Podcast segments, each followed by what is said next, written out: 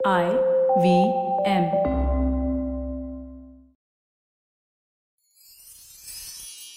எத்திசையும் புகழ் மணக்க இருந்த பெரும் தமிழனங்கே தமிழனங்கே உன் சீரிழமை திறம் வியந்து செயல் மறந்து வாழ்த்து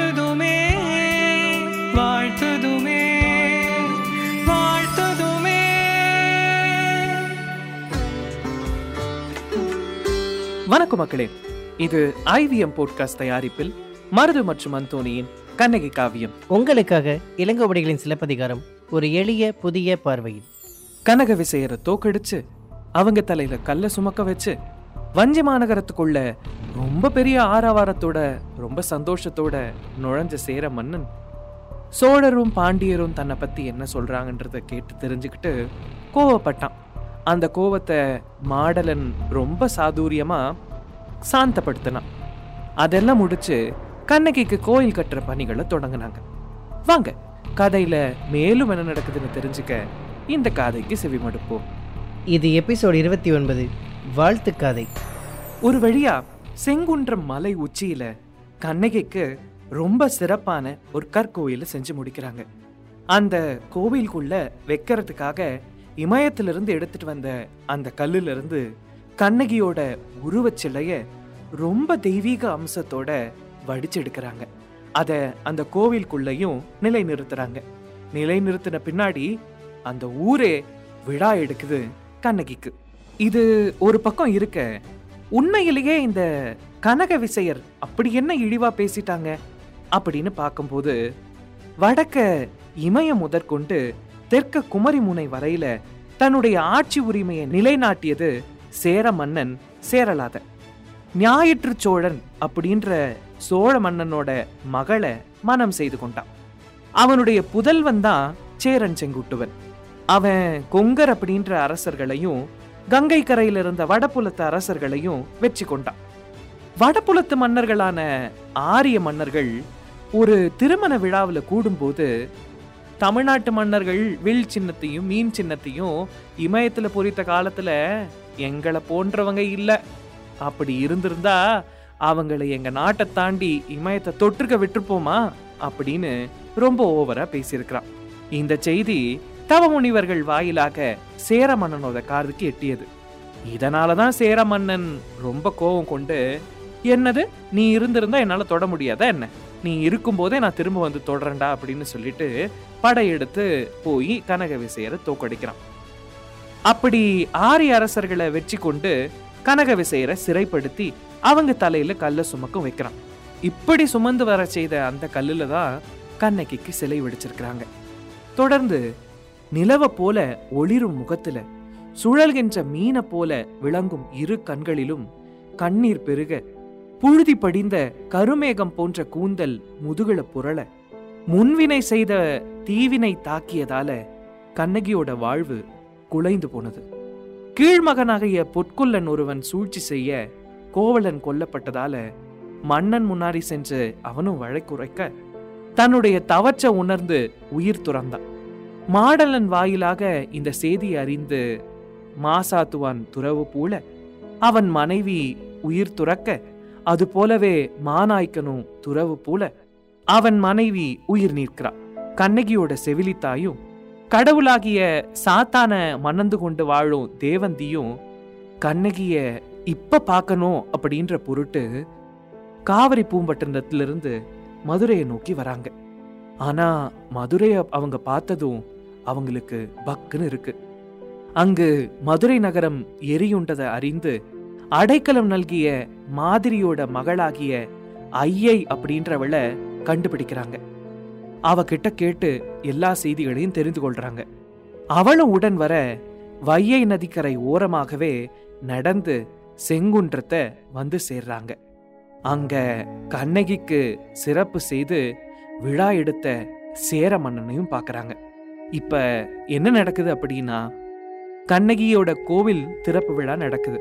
அந்த இடத்துல சேர மன்னன் விழா எடுத்து கொண்டு இருக்கிற அங்க தேவந்தியும் கண்ணகியோட செவிலித்தாயும் ஐயையும் வந்து சேர்றாங்க. இவங்கெல்லாம் வந்து கண்ணகியோட கோவிலை பார்த்து ரொம்பவே ஆச்சரியம் அடைகிறாங்க ஆச்சரியம் அடைந்ததும் மன்னர்கிட்ட இவங்க எல்லாரையும் அறிமுகப்படுத்திக்கிறாங்க. வேந்தே சேர சோழ பாண்டியராகிய மூவரும் காத்து போற்றிய இமயத்திலிருந்து கொண்டு வந்த கல்லை கங்கையில் நீர்ப்படை செய்து தெய்வச் சிலையாகிய உள்ளவளும் தொடியணிந்த தோளுடையவளுமான சோழ நாட்டு நங்கையுமான கண்ணகிக்கு நான் தோழியாவேன் அப்படின்னு தேவந்தி தன்னை அறிமுகப்படுத்திக்கிறார் வேந்தே இளமையுடைய மாதவியின் மீது சினம் கொள்ளாது. அவளால தான் தன்னோட வாழ்க்கை அழிஞ்சு போயிருச்சு அப்படின்னு யோசிக்காது. தன்னுடைய கணவனோட கையை பற்றி காட்டு வழியில செஞ்சு வருந்திய புகார் நகரத்து நங்கையான கண்ணகியின் செவிலி தாய்னா அப்படின்னு அவளும் அறிமுகப்படுத்த வேந்தே தன்னை பெற்றெடுத்த தாயிடம் கூறாது. தன்னை வளர்த்து காட்ட செவிலி தாயும் என்னுடைய அன்னையும் ஆகிய தாய்க்கு கூறாது. என்னிடமும் கூறாது. கற்பை ஆபரணமாக கொண்டு பொன்னாபரணம் அணிந்த பூம்புகார் நகரின் நங்கையான கண்ணகிக்கு தோழி நான் அப்படின்னு ஐயையும் தன்னை அறிமுகப்படுத்திக்கிறா சேர மன்னன் கிட்ட. உடனே தேவந்தி கண்ணகியோட சிலைய பார்த்த உடனே அவ கண்ல இருந்து கண்ணீர் பெருகி வழிந்தோடுகிறது. அவ இப்படியா புலம்புறா அந்த சிலையை பார்த்து. தோழி தவப்பயன் இல்லாதவளா நான் மாறிட்டேனே. என்ன சோதனை இது? அந்த நேரத்துல ஒரு சமயம் நீ சொன்ன தீக்கனவை எண்ணி நீ பயந்துகிட்டு இருந்த. ஆனா ஒண்ணும் நடக்காதுன்னு நான் ரொம்ப தைரியமா இருந்துட்டேன். அப்பயே நான் தெரிந்து கொண்டு சுதாரித்துட்டு இருந்தா இதெல்லாம் உனக்கு நடந்திருக்குமா? நீ மதுரையை எரி உன்னை செய்த பின்னர் உம்முடைய தாயும் நின் மாமியும் உயிர் துறந்த செய்தி உனக்கு தெரியுமா தெரியாதா? அப்படின்னு தேவந்தி புலம்ப தாயே கீழ்மகனாகிய பொற்கொள்ளுன் ஒருவன் கோவலனை குற்றவாளியாக்கி கொல்லப்படுவதற்கு காரணமாகிய பாண்டிய மன்னன் உயிர் துறந்தான். அந்த செய்தி அறிந்த மாசாத்துவானும் தன்னுடைய பெருஞ்செல்வத்தை தானம் புரிந்து துறவியாகிட்டாரு. அது உனக்கு தெரியுமா? உம்முடைய தந்தையாகிய மாநாய்க்கனும் தன்னுடைய செல்வத்தை எல்லாத்தையும் துறந்து துறவியாயிட்டார். அதுவாவது உனக்கு தெரியுமா? அப்படின்னு செவிலி தாயும் கண்ணகியோட சிலையை பார்த்து புலம்ப தோழி உன் கணவன் இறந்ததை கேட்டதும் அதனால் நீ பட்ட துன்பத்தை கேட்டதும் பிறர் கூறும் பழி சொல்லுக்கு இந்த ஊரே மாதவிய பழி சொல்லி தூற்றியது. ஆனா அந்த பழிகளுக்கெல்லாத்தையும் இடம் கொடாமல் தன்னுடைய வாழ்வையே தவ வாழ்வாக மாற்றிக்கொண்டாள் மாதவி. அவருடைய மகளாகிய மணிமேகலையும் துறவியானது உனக்கு தெரியுமா இல்லையா? அப்படின்னு தோழியும் கண்ணகியை நோக்கி புலம்ப. தோழி கவுந்தியடிகள் கொடுத்த அடைக்கல பொருளை காப்பாற்ற தவறிட்டேனே அப்படின்னு என் அம்மா மாதிரியும் உயிர் துறந்தது உனக்கு தெரியுமா தெரியாதா? அப்படின்னு அங்கிருந்த எல்லாரும் கண்ணகியோட சிலைய பார்த்து ஒரு மாதிரி ரொம்ப இமோஷனல் ஆகி அழுது புலம்ப ஆரம்பிச்சாங்க. அந்த நேரத்துல திடீர்னு பெருங்காற்று வீசத் தொடங்கியது. வானத்துல அந்த பட்ட பகல்ல இடி இடிக்க தொடங்கியது. திடீர்னு வானத்துல ஒரு பெரிய ஒளி தோன்றியது. அப்ப சேரன் செங்குட்டுவன் அட இக்தென்ன அதிசயம்? இக்தென்ன அதிசயம்? பூர்ச்சிலம்பும் மேகலையும் அணிந்த இடையும் வளையல் அணிந்த கைகளும் வைரம் பதித்த பொன் தோடும் மற்றும் உள்ள பொன்னாபரணங்களும் கொண்டு மின்னர் கொடி போல ஒரு பெண் உருவம் வானிடையே தெரிகின்றதே. யாரது? யாரது? அப்படின்னு சேர மன்னன் ரொம்பவே வியந்து வானத்தை பார்த்து உரைச்சான். அங்கிருந்த எல்லாரும் வானத்தை பார்த்து வியப்படைந்தாங்க. அப்ப பாண்டிய மன்னன் குற்றமற்றவன். அவன் இந்திரனுடைய விருந்தினனாக தேவலோகத்தில் உள்ளான். நான் அவனுக்கு மகள் போலாகினேன். வெற்றிவேலேந்திய முருகப்பெருமான் விளங்கும் இச்செங்குன்றத்தில் நான் விளையாடலை அகலாது உள்ளேன். தோழியர்களே அனைவரும் வாருங்கள். அப்படின்னு கண்ணகி தெய்வ நிலை கொண்டு வானத்திலிருந்து உரைத்தான் அப்ப வஞ்சி நகரத்துல இருந்த எல்லாரும் இந்த அதிசயத்தை பார்த்து ஆச்சரியப்பட்டாங்க. அவங்க எல்லாரும் கண்ணகியையும் பாண்டிய மன்னனையும் சேரனையும் சோழனையும் ஏற்றி போற்றி புகழ்ந்தாங்க. செங்குன்ற மலையை நோக்கி எல்லாரும் கூடி வர ஆரம்பிச்சாங்க. முன்வினை காரணமாக பெரும் துயர் கொண்டு அழுத கண்ணகியோட கண்ணீர் கொலை செய்யும் கூற்றுவன் போல ஆகி உயிர் துறந்த பாண்டிய மன்னன் வாழ்க. வற்றாது விளங்கும் வையை நதி பாயும் மாமதுரை ஆளும் பாண்டியன் குலம் வாழ்க அப்படின்னு வாழ்த்துனாங்க. மலை மன்னனுக்குரிய இமயமலையிலிருந்து கல் கொண்டு வந்து சிலை வடித்தமையால் அம்மன்னனுக்கும் கண்ணகியை நிலத்தை ஆட்சி புரியும் கனக விசையர் தமது தலையின் மீது சுமக்க வைத்த சேர மன்னன் வாழ்க. ஆண் பொருணை நதியும் வஞ்சியின் அரசனுமான சேரமான் குலம் வாழ்க. அப்படின்னு வாழ்த்துனாங்க. காவிரி நதிபாயும் செம்பியன் நாடு சோழ நாட்டு மன்னனும் வாழ்க. பூஞ்சோலைகள் விளங்கும் பூம்புகார் நகரமும் வாழ்க. அப்படின்னு கண்ணகியோட தரிசனத்தை பார்த்த எல்லாரும் ரொம்பவே வியந்து சேர சோழ பாண்டியர்னு தமிழகம் முழுவதும் வாழ்க வாழ்கன்னு வாழ்த்தி போற்றி வணங்கினாங்க. இப்படியாக வாழ்த்து காதை நிறைவுக்கு வருகிறது. இப்போ வாழ்த்து காதைக்கான மருதுவோட கவிதை. குமரி முனையில் தொடங்கினான் இமயமலையில் அடங்கினான். எப்படை முன்னும் எதிர்த்து நின்றான் நிலத்தை என்னிடம் ஒப்படை என்று உரைத்துச் சென்றான். ஆரியம் அவனை சிறு கன்றாய் நினைத்தது. வீரியம் மறந்து ஒரு கனலை அணைத்தது. பொதிகை மலையோன் பேரெடுக்க போனான் வடக்கு போர் தொடுக்க. போர்க்கு காரணம் கல்தான் என்றது. போரில் வாரணம் ஆனது கன்றது. வடக்கு வரை காணும் வரை வசை பாடியது. அடக்குமுறை என்றதும் அவன் வசம் கூடியது. அடங்கியவர் தோள்களில் கல்லேற்றினான் அடங்காத ஆட்களை கழுவேற்றினான் சேரன் செங்குட்டுவன். அவனைக் காண தேவந்தி காவற்பெண்டு அடித்தோழி என்று மூவர் வந்தனர். அவைக்கு வணக்கம் முறையாய் தந்தனர். முதலில் தேவந்தி வேந்தர்கள் மூவரும் வேண்டுகின்ற தேவரும் கைகளில் ஏந்தும் கண்ணகி வாழி என்று கண்ணீர் வடித்தாள் கண்ணகி தோழி. மாதவியிடம் கூட மனம் கோணவில்லை அத்தகு கண்ணகி என்பவள் என் கருத்தோன்றா பிள்ளை என்று கண்ணகி நிலையைக் கண்டு கலங்கினாள் காவர் பெண்டு. கற்புதான் தன்னுடைய பாதை என்று கணவன் பின் சென்றாள கோதை நானும் அவளது தோழி அவள் புகழ் நானிலத்தில் தான் வாழி என்றாள் அடித்தோழி. ஆரிடத்திலும் சொல்லா ஆருடத்தை முன்வந்து என்னிடம் மொழிந்தாயே தோழி அதன்பின் நிகழ்ந்ததை அறிந்தாயா தோழி.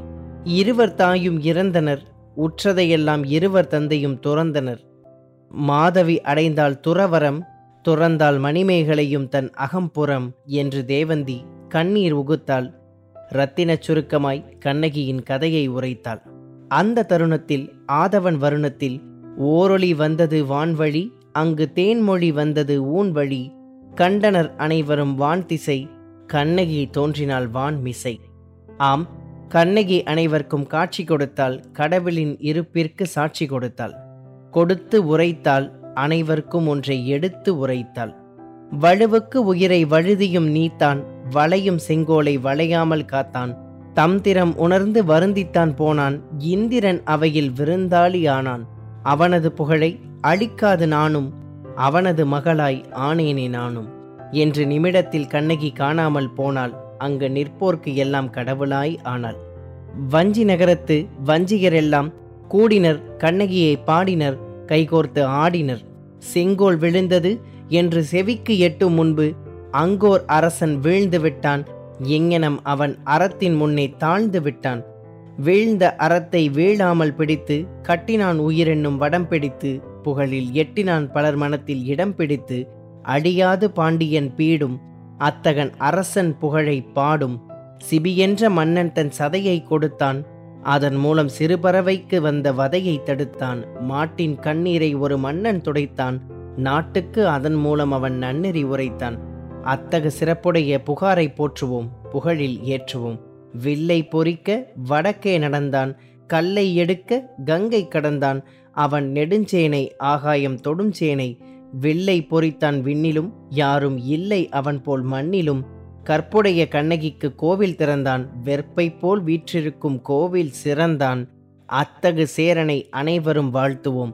வேந்தனின் முகத்தை வெக்கத்தில் ஆழ்த்துவோம் என்று மூவரை போற்றி வானளவில் வில் கயல் புலி என்னும் முக்கொடி ஏற்றி வஞ்சி கூட்டம் ஆராதித்தது அதை வஞ்சி கூட்டம் ஆமோதித்தது. சிறப்பு மருது எப்பவும் போல. மேலும் கண்ணகியோட கோவிலை பார்க்க வேற யாரெல்லாம் வந்தாங்க? உங்களுக்கு இன்னொரு விஷயம் தெரியுமா? சேர மன்னன் கட்டின கண்ணகி கோவில் இன்னைக்கு வரைக்கும் தமிழகத்துல இருக்கு. ரொம்ப தெளிவா சொல்லணும்னா தமிழக கேரள எல்லைக்கு மத்தியில் இருக்கு.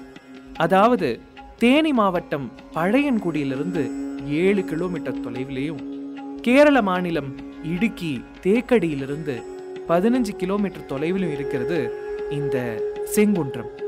இந்த மலையோட உச்சியில மங்களதேவி கோவில் அப்படின்னு சேர மன்னன் கட்டிய கண்ணகி கோவில் இரண்டாயிரம் வருடங்கள் தாண்டி இன்றும் ரொம்ப அழகா இருக்கு. இத பத்தி இன்னும் தெரிஞ்சுக்க மங்களதேவி கண்ணகி டெம்பிள் இடுக்கி டிஸ்ட்ரிக்ட் அப்படின்னு கூகுளில் ட்ரை பண்ணி பாருங்க. நீங்க அதோட பிக்சர்ஸ் எல்லாத்தையும் பார்க்கலாம். சரி கடைசி காதை நம்ம கண்ணகி காவியத்தோட நிறைவு காதை. அடுத்த காதைக்கு செவிமடுக்க நீங்கள் தொடர்ந்து இணைந்திருக்க வேண்டியது ஐவிஎம் போட்காஸ்ட் தயாரிப்பில் மருது மற்றும் அந்தோனியின் கண்ணகி காவியம். உங்களுக்காக இளங்கோவடிகளின் சிலப்பதிகாரம் ஒரு எளிய புதிய பார்வையில். இது போல இன்னும் பல சுவாரஸ்யமான பாட்காஸ்டுகளை கேட்க ஐவிஎம் பாட்காஸ்ட் டாட் காம் என்ற இணையதளத்திற்கு வாங்க. இல்லனா ஐவிஎம் பாட்காஸ்ட் ஆப்பை டவுன்லோட் பண்ணுங்க. இந்த பாட்காஸ்ட்டை பத்தின உங்களோட கமெண்ட்ஸை Kavithiral ocean of Tamil poetry என்ற யூடியூப் சேனல்லையும் நீங்க விரும்புற எல்லா மேஜர் ஆடியோ தளங்கள்லையும் பின்னோட்டத்தில் பதிவிடலாம். அண்ட் மறக்காம தமிழ் இலக்கியங்களை எளிய தமிழ்ல கேட்டு சுவைத்திட கண்ணகி காவியம் தமிழ் பாட்காஸ்ட்டை சப்ஸ்கிரைப் பண்ணி உங்க நண்பர்களோட ஷேர் பண்ணுங்க.